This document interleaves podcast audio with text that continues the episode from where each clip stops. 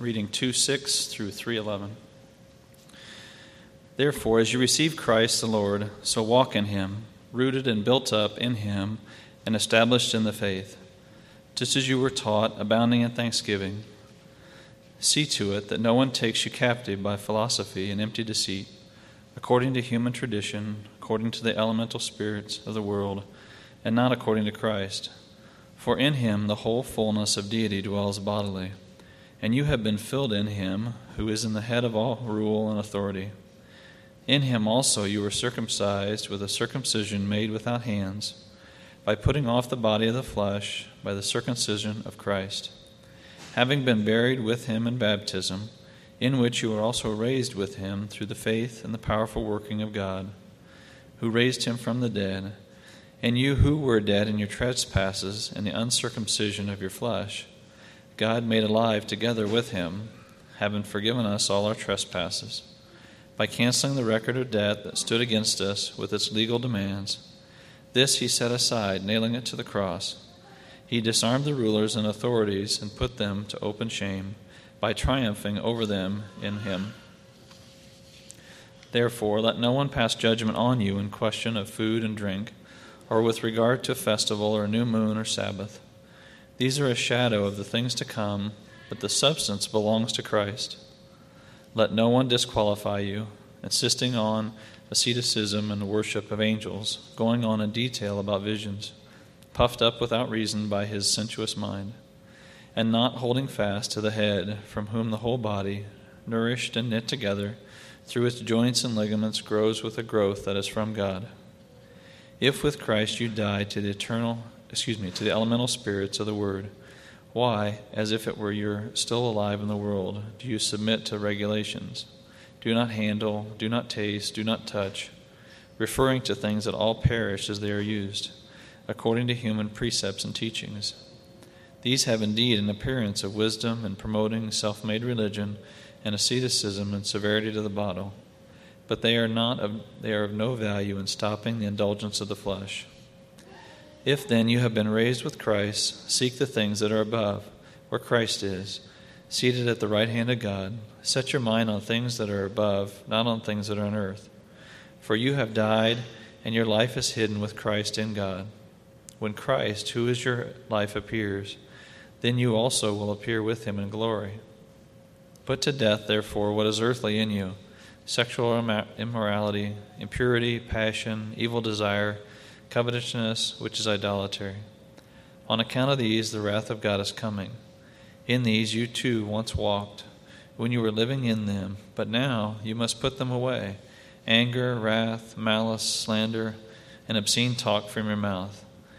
Do not lie to one another, seeing that you have put off the old self with its practices, and put on the new self, which is being renewed in knowledge after the image of its Creator. Here there is not Greek and Jew, circumcised and uncircumcised, barbarian, Scythian, and slave, free, but Christ is all and in all. You may be seated. Good morning. Will you pray with me as we begin? Father, we're grateful this morning for your word. Lord, I do pray your word this morning would sound forth. Pray that the faith of those here at Hope in Christ would go forward. Pray that it would be known here among those at Hope in Christ. The Word of God is going forward, the Word of God is being lived out. Father, we thank you this morning for your Word, for the truth that you give to us in your Word. And I pray, Father, that the body here would receive this word. That this church would welcome the word this morning, not as the word from man, but as it is in truth, the very word of God. This word of God works mightily and effectively in those who believe. May that be said of us this morning as we hear, that we would be hearing your truths and apply, be about the practice and exercising of your truths from your word. Thank you, Father, for this glorious truth. And we pray this in Jesus' name. Amen. Well, this week we had a new electric box put in in the house. The electric company sent a representative over to the house this week to disconnect our power. The line servicing power to our house goes underground and goes out to um, pole out in our front yard by the road. So the gentleman came out, disconnected our power source. A few hours later, the gentleman who was working on our electric box, very handy man, believer in the Lord too. He disconnected all the wiring from our old box. He took the old box out. He put a new box in, and then he reconnected all of the wires. quite a tedious task. I was watching and, and observing for quite a while. And, but you know, once he was done, he phoned the electric company again. The representative came back out to the house. He reconnected our power to the house. And then one by one, we took the light in the house as the breaker switches were all being turned back on. Lights came on, fans came on, beep came on from the microwave, Power was back on. Power had been restored as a result of the proper connections being made. Without a connection to the power source, no lights, no fan, no microwave, no water pump in action, no, you fill in the blank, keep going. Power is manifested when you, you might recall this, especially you young people, you walk into the room and and, and maybe there's a little switch right beside the entryway to your room, and you flip the switch. When you flip the switch, you turn the light on. And habitually, many of us think nothing of just flipping the switch. You flip it, and what happens? Light comes on. Then you flip it again, the other way, and it goes off. It's a pretty neat thing. Sometimes this can be a fantastic discovery for little ones. Huh? Anybody in your house ever done that? Just like to stand right by the light switch and go boop, doop, doop, doop, doop. We've had a few that have enjoyed that process. Have you ever considered, though, what needs to happen for that light to go on? I mean, when you flip that switch, there's a wire that's connected to your electrical box. I, I, I did learn some things this week. Some of you are, are far, far ahead of me, so bear with my ignorance on this subject matter.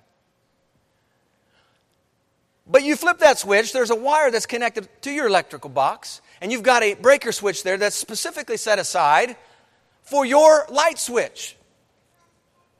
The switch that you flip on is connected to this breaker in the electrical box. But there's more. You see, that breaker box is connected to a source of power outside the home, which in our case, out by the front road. But should a storm arise and knock out our power, there is an electrical power station about a half mile west of our house that controls the power for the whole area. Now, when you flip that switch on, I want you to consider that the connections the connections that are in place to make the lights function as they should, they're there for a reason, for a purpose to make sure that those lights operate properly. You must be connected to the right power source to have the lights come on. I want you to consider this as well. When you turn the switch on, how long does it typically take for the light to come on? Now, some of you may have faulty lights and it may take a second for them to come on. In general, how long? Immediately. They come on like that with the flip of a switch. So not only must you be connected to a power source to have the light come on, but you get immediate light when you flip that switch. The change from darkness to light is immediate. The environment in that room goes from a place of darkness to a place of light. Where once it was dark, it's now light immediately.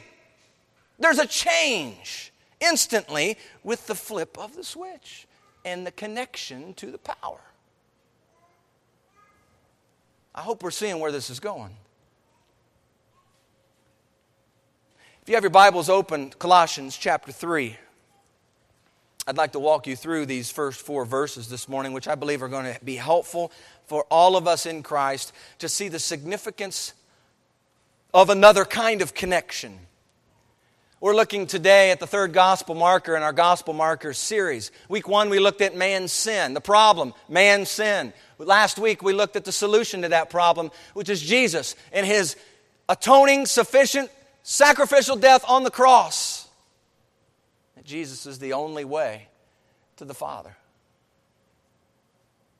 Today, I'd like to preach about this connection that we have in Christ Jesus when you became a new creation, and we spoke of that last week from 2 Corinthians chapter 5. When you became a new creation in Christ, what happened? What connection was made that enabled you to be a new creation? When you are connected to Christ, the theological term that's used here is our union with Christ. Our union with Christ. What difference does this make? What does the Bible have to say about your union with Christ? And what difference does this union with Christ have in the life of a believer? These are all very important questions. I want you to see that your connection to Christ is the gateway to experiencing all the spiritual blessings available to you. No connectivity to Christ, no spiritual blessings. You know, we live as we think about a connectivity aspect, we live in a wired and connected world, don't we? Or perhaps it's best to say we live in a wireless world.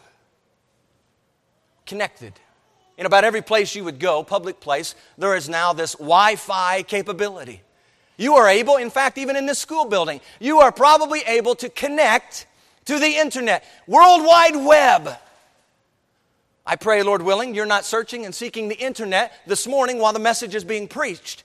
But we have access, do we not, to the world around us. We are connected. Being connected to the internet, various forms of social media. Let me ask you a question. If you didn't have those connections any longer, how might your life be different? Some of you are saying that'd be great. Others of you are sitting here and you're not quite sure. You're not quite ready for those social media connections to disappear. Why is that?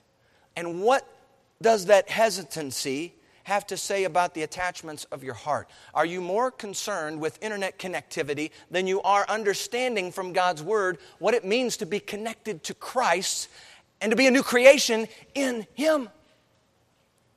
What we're going to see in this text is that being in Christ changes everything.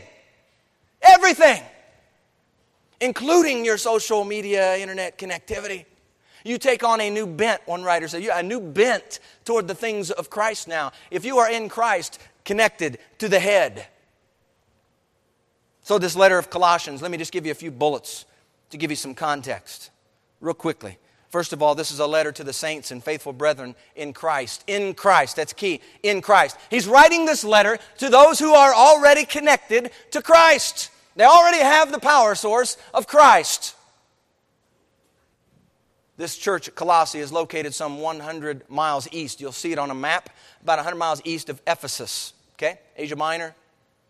This church is made up of Jews and Gentiles which leads to part of the reason he's writing. There's a problem going on, there's some things happening. He's writing to confront false doctrines that happen to be seeping into the church. And they come in a twofold element an element of Judaism, which you see in chapter 2. And chapter 2 is really the description of some of these doctrines that are seeping in. These elements of Judaism. He says, Let no one judge you in food or in drink or regarding a new moon or Sabbaths, right? Which are a shadow of things to come. But the substance, Paul says, is of Christ. These very things over here are pointing to the one, Christ. Here's why you need to be connected to Christ. These things are but a shadow of the reality, Christ. But there's also some elements of this Gnosticism, right? The, the word, in the original, uh, has in mind a, a group of people who desire to be in the know, a group of people who like this, this elite knowledge you might think of, right? And, and there's a lot to it But simply put, as we look in the text, verses 18 and 19, we see some hints of it. Verse 23, this idea of being vainly puffed up by his fleshly mind, not holding fast to the head.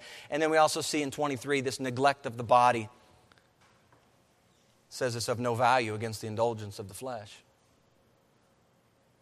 As he's writing to confront these doctrines, he's also elevating Christ. I want you to notice this. He's elevating Christ as supreme. Christ is preeminent, Christ is the head.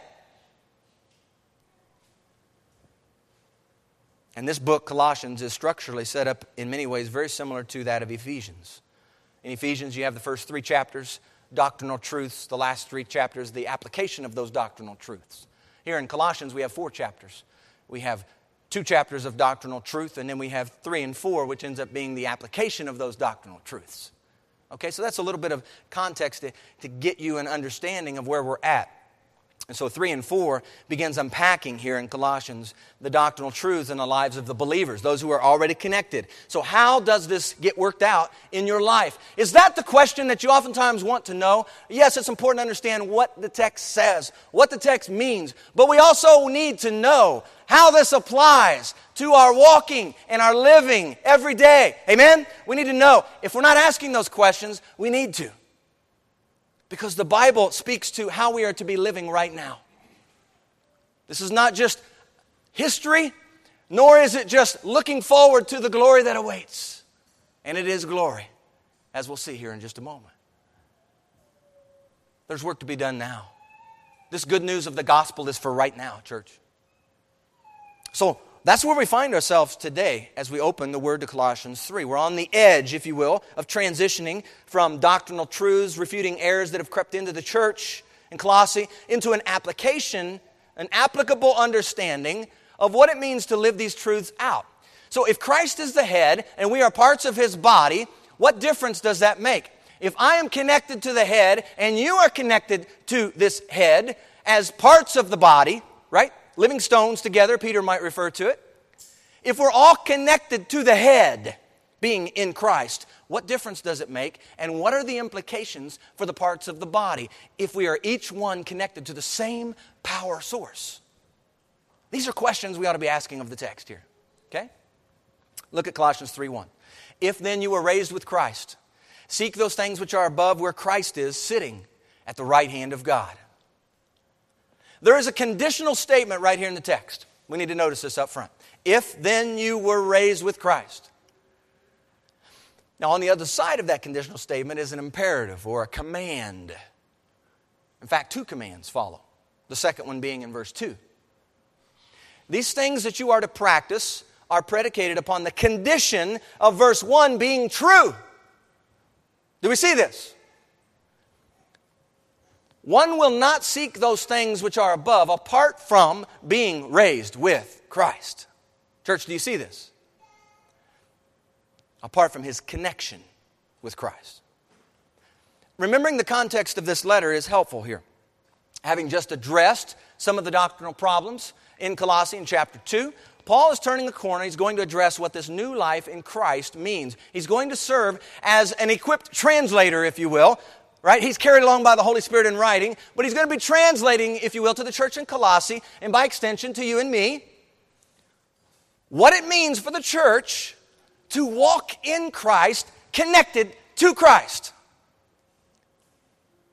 And, church, I pray that this text and the riches that go along with being connected to Christ will take root in your heart and your mind, that you might know with certainty, with certainty, all that Christ has accomplished for you through his death, burial, resurrection, and that you might realize each day of your new creation life that Christ is the one in whom are hidden all treasures of wisdom and knowledge. I didn't make that up, by the way. That's in Colossians chapter 2, verse 3. You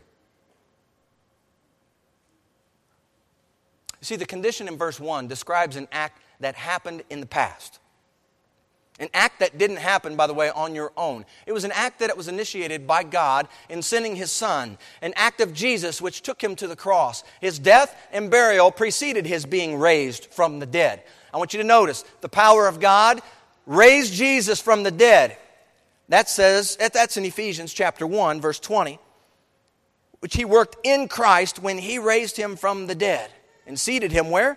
At his right hand in the heavenly places. Boy, those are familiar words as it pertains to the text today. The text in Colossians says, If then you were raised with Christ. Do you realize that the same power that raised Jesus from the dead is also the power at work in you, enabling you also to be raised with Christ? If you are connected to Christ by grace through faith, that's how that connection happens. You have died with Christ, you've been buried with Christ, you've been raised with Christ. What I want you to see this morning in this opening conditional statement in chapter 3, verse 1 of Colossians, I want you to see that it's true. It's true. Not only for the saints and faithful brethren in Colossae. This opening conditional statement is true for you if you are in Christ here today. That's good news. Glorious news. Having been raised with Christ. You see, that means something for the new creation in Christ. That means something for the new creation in Christ. You need to understand something about your union with Christ. If you are connected to Christ and have looked to the Son for your only hope of salvation, then I want you to know some good news. In fact, that's what we're talking about in this series. Gospel. This is the gospel. This is the good news. You've died with Christ, you've been buried with Christ, and you sit here today having been raised with Christ. So to say that you are raised with Christ implies that you have died and been buried with Christ. To say that you have died with Christ implies that you have been raised. For church, we need to understand this. You're connected to and now serve a living Savior. Amen. You know, there'll be, a, there'll be some amen, some response to that. We serve a risen Savior. That's good news. Okay? Let's, let's be mindful of that. It's good news. Let's carry it around with us. So as you read 3, verse 1, I want you to know with certainty that the first part of this statement is true if you are in Christ. You are raised with Christ. Just as you were once connected to a representative named Adam. You remember that in Romans chapter 5 verse 12? You were once connected, all of us were once connected to our representative God selected for us, Adam. And if you continue reading in Romans chapter 5, you see where that connection landed us. You see what that means for us if we remain connected to Adam. Through one man, what's it say? Sin entered. Death came as a result of that. And death spread to all men because what? All sinned. That's Romans 5:12, church. But it doesn't stop there. Praise the Lord. Because in that same text in Romans 5, it talks about one man who, through his obedience to his Father, that would be Jesus Christ, obedience to his Father, he has made many righteous. That's how you become the righteousness of God. It's through Christ Jesus, church. Okay? All right. So that's, that's the connection. In light of that being true, let's look at the imperative that's attached to the conditional statement. It says, Seek those things which are above, where Christ is, sitting at the right hand of God. I want you to notice that the imperative is not issued to a certain group of Christians, no elite status here among believers. The message is for each one connected to Christ. Seek those things which are above. This is not just for elders, not just for deacons not just for those who may be leading in the church, not just those who have had 20 years of experience of being a believer in Christ. This is for all who are in Christ. The call goes out seek those things which are above. So, question. Let's ask some questions of the text. What do we know about these things above? Well, the things above, according to the text, things above are where Christ is. Well, where's Christ? What's he doing? The text says he's sitting at the right hand of God. Well, what is it to seek those things which are above? What's it mean to seek those things? Seek, the word seek, means to strive for, to aim at. That we're striving in this direction now. Why? Because we're a new creation in Christ, church. We're connected to Christ. There's now a different way we're going to be walking. The implication here is effort. There's effort involved, there's exertion, there's exercising our bodies in a certain manner, in a certain direction now. The command here flows out of, let's, let's, let's notice this, the command flows out of one's position in Christ. Having been raised with Christ, the believer in Christ is to be about present tense work, exercising his faith striving for, aiming at those things which are above. Church, how much of your time and how much of your energy is consumed seeking those things which are above where Christ is? You answer that question. You take that before the Lord. You might be inclined to wonder why the need to seek those things which are above. What exactly am I seeking here? That's a good question to ask of the text. If you turn for just a moment to Ephesians chapter 1. When you get a chance, it might be helpful to read Ephesians chapter 1. It contains, I believe, one of the best explanations of all that's available to you being connected to Jesus Christ. Look at verse 3. Keep in mind, Ephesians is also written to the saints, to those who are connected to Christ. So he's writing Ephesians to another group that's already connected. It's a connected group of believers. And he says, Blessed be the God and Father of our Lord Jesus Christ who has blessed us with every spiritual blessing in the heavenly places in Christ. That may be a verse to mark and underline if you write in your Bible and to just take to heart and memory. Because you see, these spiritual blessings, they come from God. He bestows them upon us. Let me ask, how many questions, or how many blessings, excuse me, how many blessings come from God according to this verse? How many?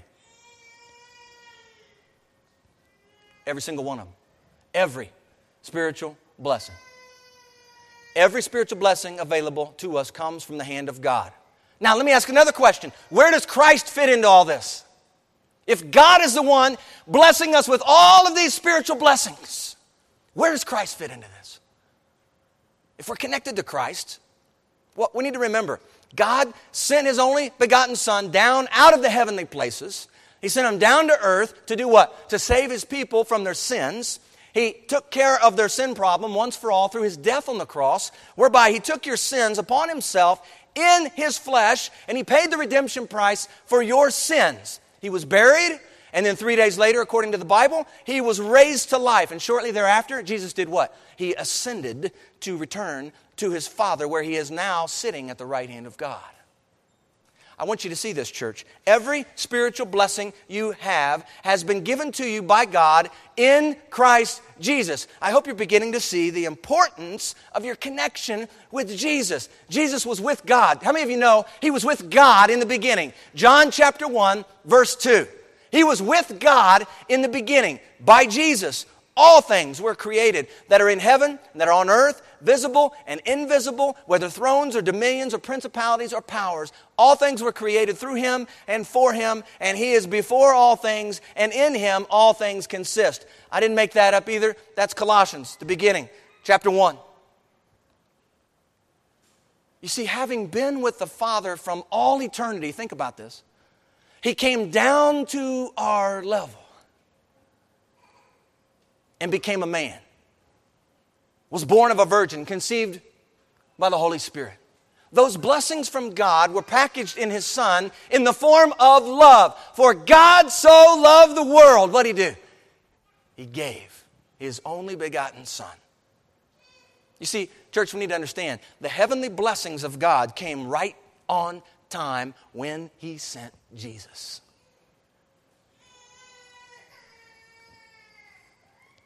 Through Jesus' work on the cross, he carried out the will of the Father. And in the process, he made manifest. He made manifest. He made it known. He revealed God's heavenly blessings and delivered them firsthand to man right here on earth. Reminds me of the song, Praise God from whom all blessings flow. Remember that? Praise God from whom all blessings flow. That song now has anchor, has root right here in the scripture what we're talking about. Praise Him, all creatures here below. Praise Him above ye heavenly host. Praise Father, Son, and Holy Ghost because they're all connected and they're all doing these works together.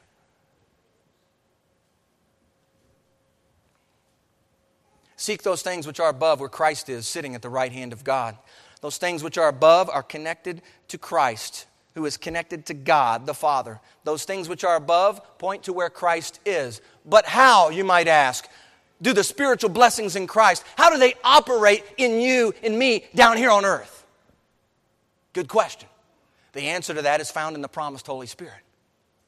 You see, He is the one, the Bible says, who dwells within you if you are connected to Christ. He is your, in fact, connection to Christ. Your connection to God is through Christ who resides in the heavenlies at the right hand of God, and yet the Spirit is the person who came down with power, Acts 1 8, remember, from on high. That power from on high came down. So, do you see how God has channeled His blessings to flow to you and through you now? Do you see how gracious He is to open the heavenly blessings to you here on earth? You see, the Spirit is only going to point you to the things of Christ who is above, sitting with the Father, where He awaits now a second coming. And we look forward to that. So you have a direct representative in the Holy Spirit operating in you now, manifesting the spiritual blessings of Christ in your life. That is good news.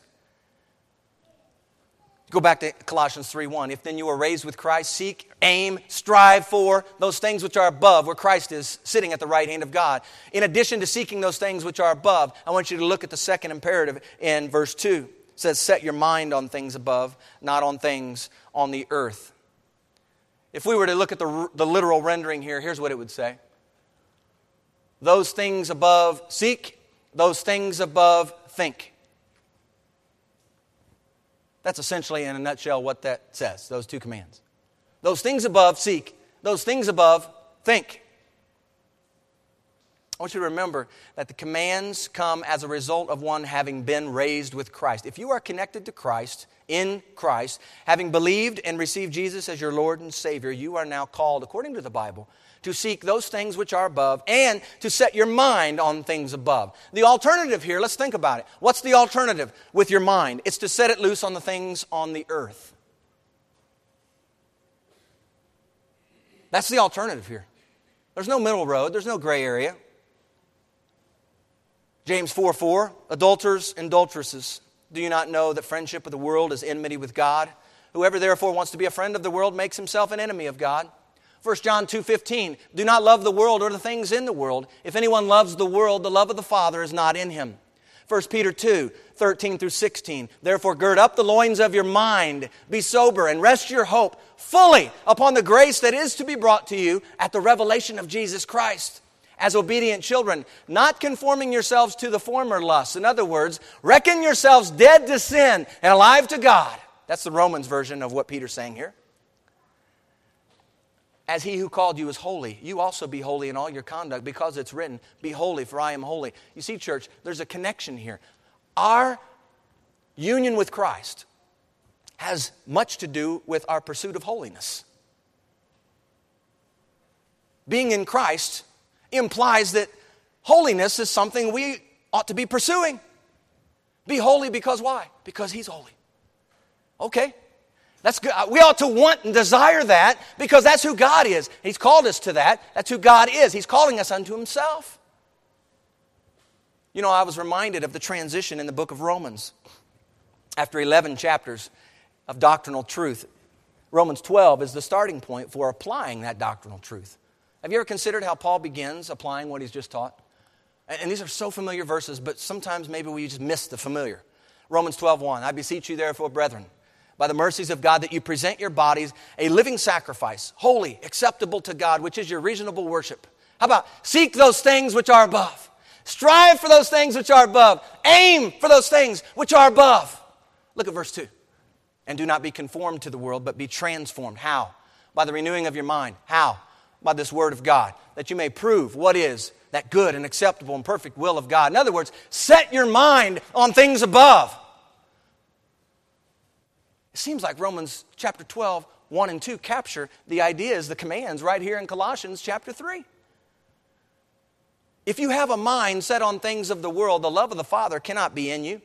One who is in Christ, connected to Christ, is now consumed with the things of Christ. You remember Galatians chapter 5, 24 and 25. And Paul says there, he says, And those who are Christ. Question today, maybe, are you Christ? Am I Christ? Am I in him? Those who are Christ, Paul says, have crucified the flesh with its passions and desires.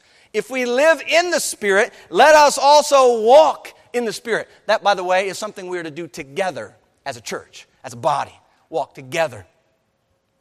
Colossians 3, verse 2, I want you to notice is connected to Colossians 3, verse 3. Paul, in verse 3, submits a poignant reminder. It's a reminder of why you need to carry out the charges here in verses 1 and 2. Three words For you died. For you died. In what manner did the saints and faithful brethren in Colossae die? They died, here it is, they died in Christ.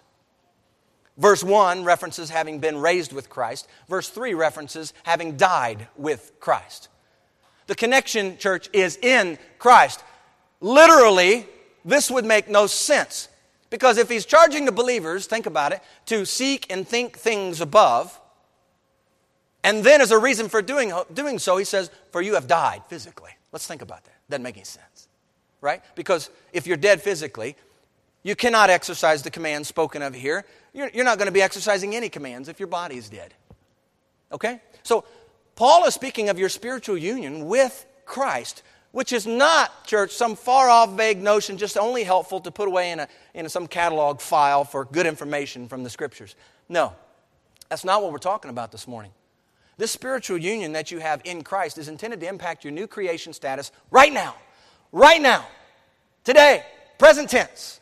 Okay? It's as though Paul's saying, remember who you are, church. Remember who you are being in Christ. Seek those things above where Christ is. Set your mind on things above. For you died with Christ. Don't you remember that? You can almost picture him taking some of them. Don't you remember? who you are in Christ. Some of you this morning need one of those. You need somebody just to come up to you and just gently, lovingly, but firmly shake you a little bit and say, Don't you remember who you are in Christ?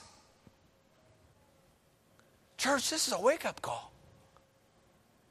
If we've been given this good news, this gospel, which is centered in the person of Jesus Christ. And now today we're seeing about the difference our connection makes with Jesus. This ought to, our lives ought to be lived differently. And yet I believe, sadly, that there's so many who are in Christ are settling for so much less.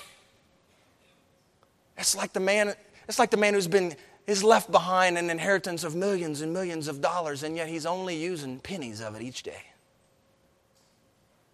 You've been given much in Christ.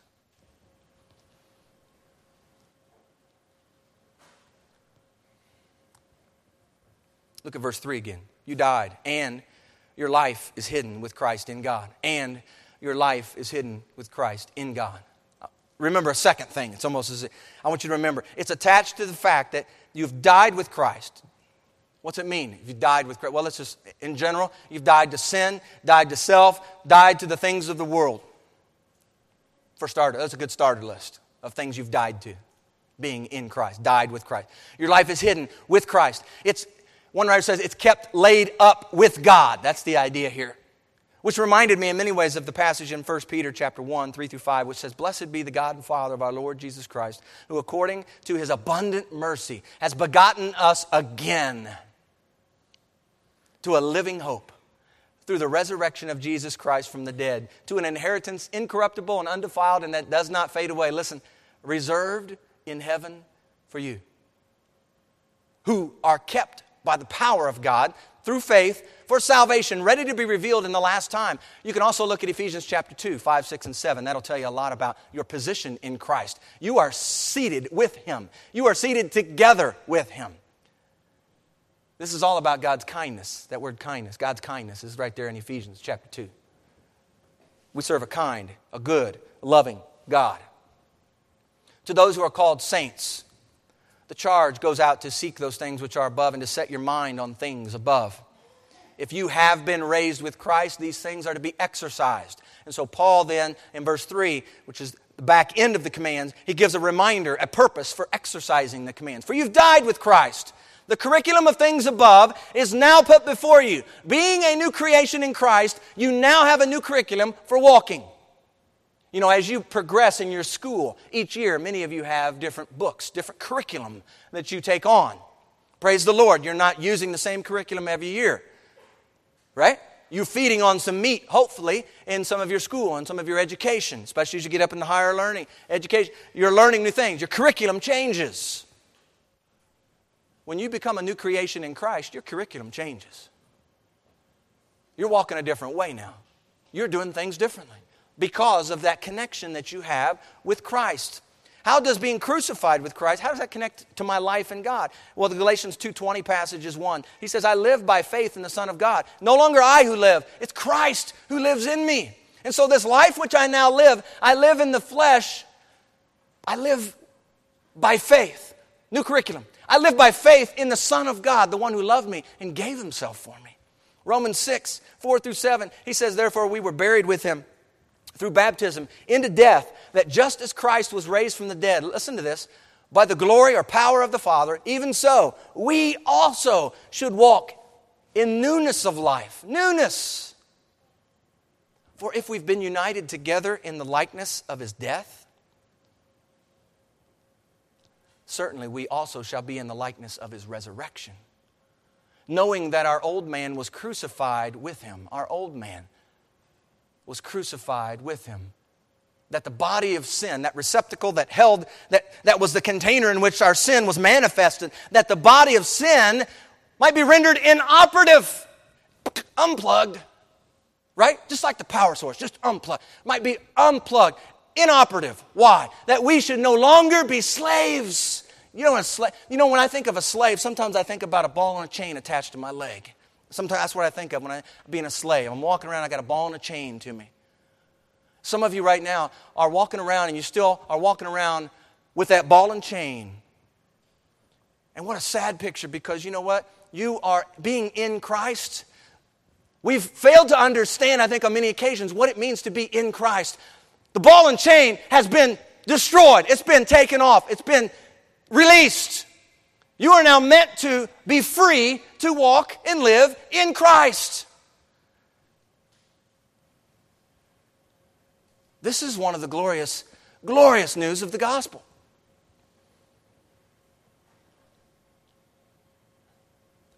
What a sad picture.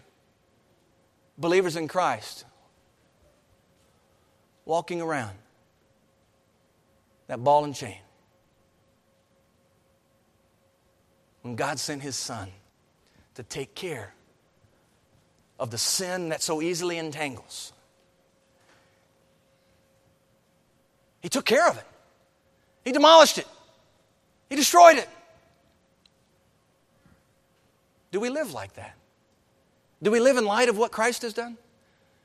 Are we remembering our connection to Christ in our day to day living, church?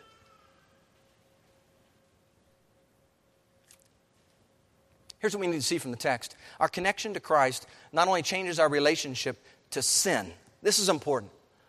Because oftentimes we only see the, the difference that this makes perhaps in our sin. God, we talk a lot about what Jesus did.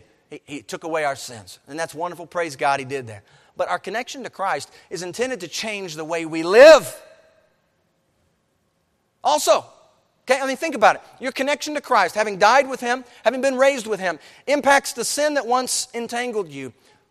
But now, because of what Christ accomplished once for all at the cross, His atonement for your sins is intended to impact your living. You are no longer to live for yourselves. And to, to just hammer this home here, and we're about done, hang with me on this. There's some writers, I believe, that uh, in studying this week that, that said this much better than I could say it, so I'm going to use their words here. One writer, Mr. Spurgeon, he says, If God has given to you and to me an entirely new life in Christ, how can that new life spend itself after the fashion of the old life? Shall the spiritual life live? Shall the spiritual live as the carnal? How can you, that were the servants of sin, but have been made free by precious blood, go back to your old slavery? Thomas Boston writes To a natural man, his sweet self is his all. But grace turns self off the throne and sets up Christ in its stead. While the man is separated from Christ, he has separate interests from Christ.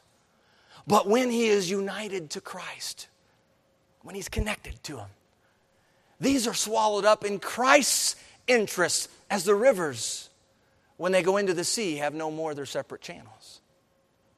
Such is the difference between one separated from and one united to Christ. Preacher that many of you probably have heard, Martyn Lloyd-Jones, speaks to this new creation life. And he asks, What is regeneration? Another word for what does it mean to be a new creation? He says, I cannot think of a better definition than this. Regeneration is an act of God by which a principle of new life is implanted in man and the governing disposition of the soul is made holy. That is regeneration. It means that God, by his mighty action, puts a new disposition into my soul. Notice, he says, I'd say disposition, not faculties. What man in sin needs is not new faculties. What he needs is a new disposition. What is the difference, you ask, between faculties and disposition? It's something like this The disposition is that which determines the bent and the use of the faculties. The disposition is that which governs and organizes the use of the faculties. So, the difference between the sinner and the Christian, the unbeliever and the believer, is not that the believer the Christian has certain faculties that the other man lacks. No, what happens is that this new disposition given to the Christian directs his faculties in an entirely different way. What is new is a new bent, a new disposition. He has turned in a different direction. There is a new power working in him and guiding his faculties. That is the thing that makes a man a Christian. There is this principle of life in him, this new disposition, and it affects the whole man. It affects his mind, it affects his heart, it affects his will. Church, that's good. And that's so important for us to know what it means to be a new creation to understand what it means to be connected to Him as a new creature in Christ. So, this connection with Christ is rooted in the past, rooted in the work of Christ at the cross, but the work of Christ in the past is intended to be lived out, applied in the present for the believer. And when you read Ephesians 1 later today, you'll notice one of the many blessings listed there is an inheritance. There's something yet to come, something for which we long for being in Christ having been sealed with the Holy Spirit of promise, who is the guarantee of our inheritance. That's Ephesians 1 13 and 14. I'm reading that to you because it directly relates to Colossians 3, verse 4, which speaks to the future. When Christ, who is our life, appears, then you also will appear with him. There it is. Then you also will appear with him in glory. So the connection you have in Christ is rooted from eternity past. The connection you have in Christ is to be exercised in the present. But the connection you have in Christ continues into the future, what we would call eternity future. This is good news. Let me remind you of what Paul says in Thessalonians chapter 4. For if we believe that Jesus died and rose again, if we believe that, even so, God will bring with him those who sleep, those who die in Jesus, in Jesus, in Christ. Look for that connection in the scriptures you read in Christ, in him, to him. Those are all references to our union, to being with him. Paul says, For this we say to you by the word of the Lord, that we who are alive and remain until the coming of the Lord will by no means precede those who are asleep or dead. For the Lord himself will descend from heaven with a shout, with the voice of an archangel, and with the trumpet of God. And the dead in Christ will rise first. Then we who are alive and remain shall be caught together with them in the clouds to meet the Lord in the air, and thus we shall always be with the Lord. That's good news. When Christ, who is our life, appears, then, when, then, when, then, when Christ, who is our life, appears, then you also will appear with him when we all get to heaven, what a day of rejoicing that will be. When we all see Jesus, we'll sing and shout what? Victory. We'll get to actually celebrate, truly celebrate that victory. That was accomplished, by the way, long ago. The victory stems from some good news, church. You know, there was a time when the word for the gospel, that word gospel, there was a time when that word gospel spoke of the report of victory that was brought back from battle. You realize that? Early on, that was, that was the understanding of the word. It was a report of victory that was brought back from battle. Well, the gospel, one writer says, the gospel here is the good news of Jesus' victory over Satan, sin, and death. It's also, it's also the good news that we too can triumph eternally over those enemies. And how can we do that? Through Him. That's how. Has to do with our connection with Christ. And there is a sweet victory in Jesus. You know, perhaps that's why the Hebrew writer exhorts us to run with endurance the race of faith. You are connected to Christ by grace through faith. Run this race of faith looking unto Jesus. If you are in Christ, there is no other way to run this race. In fact, victory only comes to those who are connected to Jesus. We need to know that. We need to understand that. The gospel marker of being in Christ provides extensive understanding of all that God has done for you through Jesus Christ. The benefits of being in Christ are many. Read Ephesians 1. There are other passages, but I encourage you, especially to read Ephesians 1. The demands of being in Christ seek those things above. Set your mind on things above. These demands of Christ, being in Christ, they're costly, sacrificial in nature, but they are, church, representative of the life of Christ Himself as He lived His life. But the glorious hope of things yet to come in Christ. We shall behold Him we shall behold him, Jesus. And in light of that, church, everyone who has this hope in him, the Bible says that right now in the present tense, we ought to be about purifying ourselves. There is work to be done until then. We are to be about purifying ourselves just as He is pure. Let's be about the work. Not as a bunch of individuals, but as a bunch of individuals that are connected to the head, to Christ, and connected to one another. Let's be about the work together. Let's pray. Father, we thank you for your word. It's a good word. We give you praise for this word and thank you for the glorious news of what it means to be connected to you. Father, we are grateful for all that you've done for us. We give you praise. Pray your word would take root in our hearts, that seeds have been planted this day, Lord, that we would be changed as a result of what your word says, that we would be desirous to walk in the way of your word. Help us in this, Father, I pray. In Jesus' name, amen.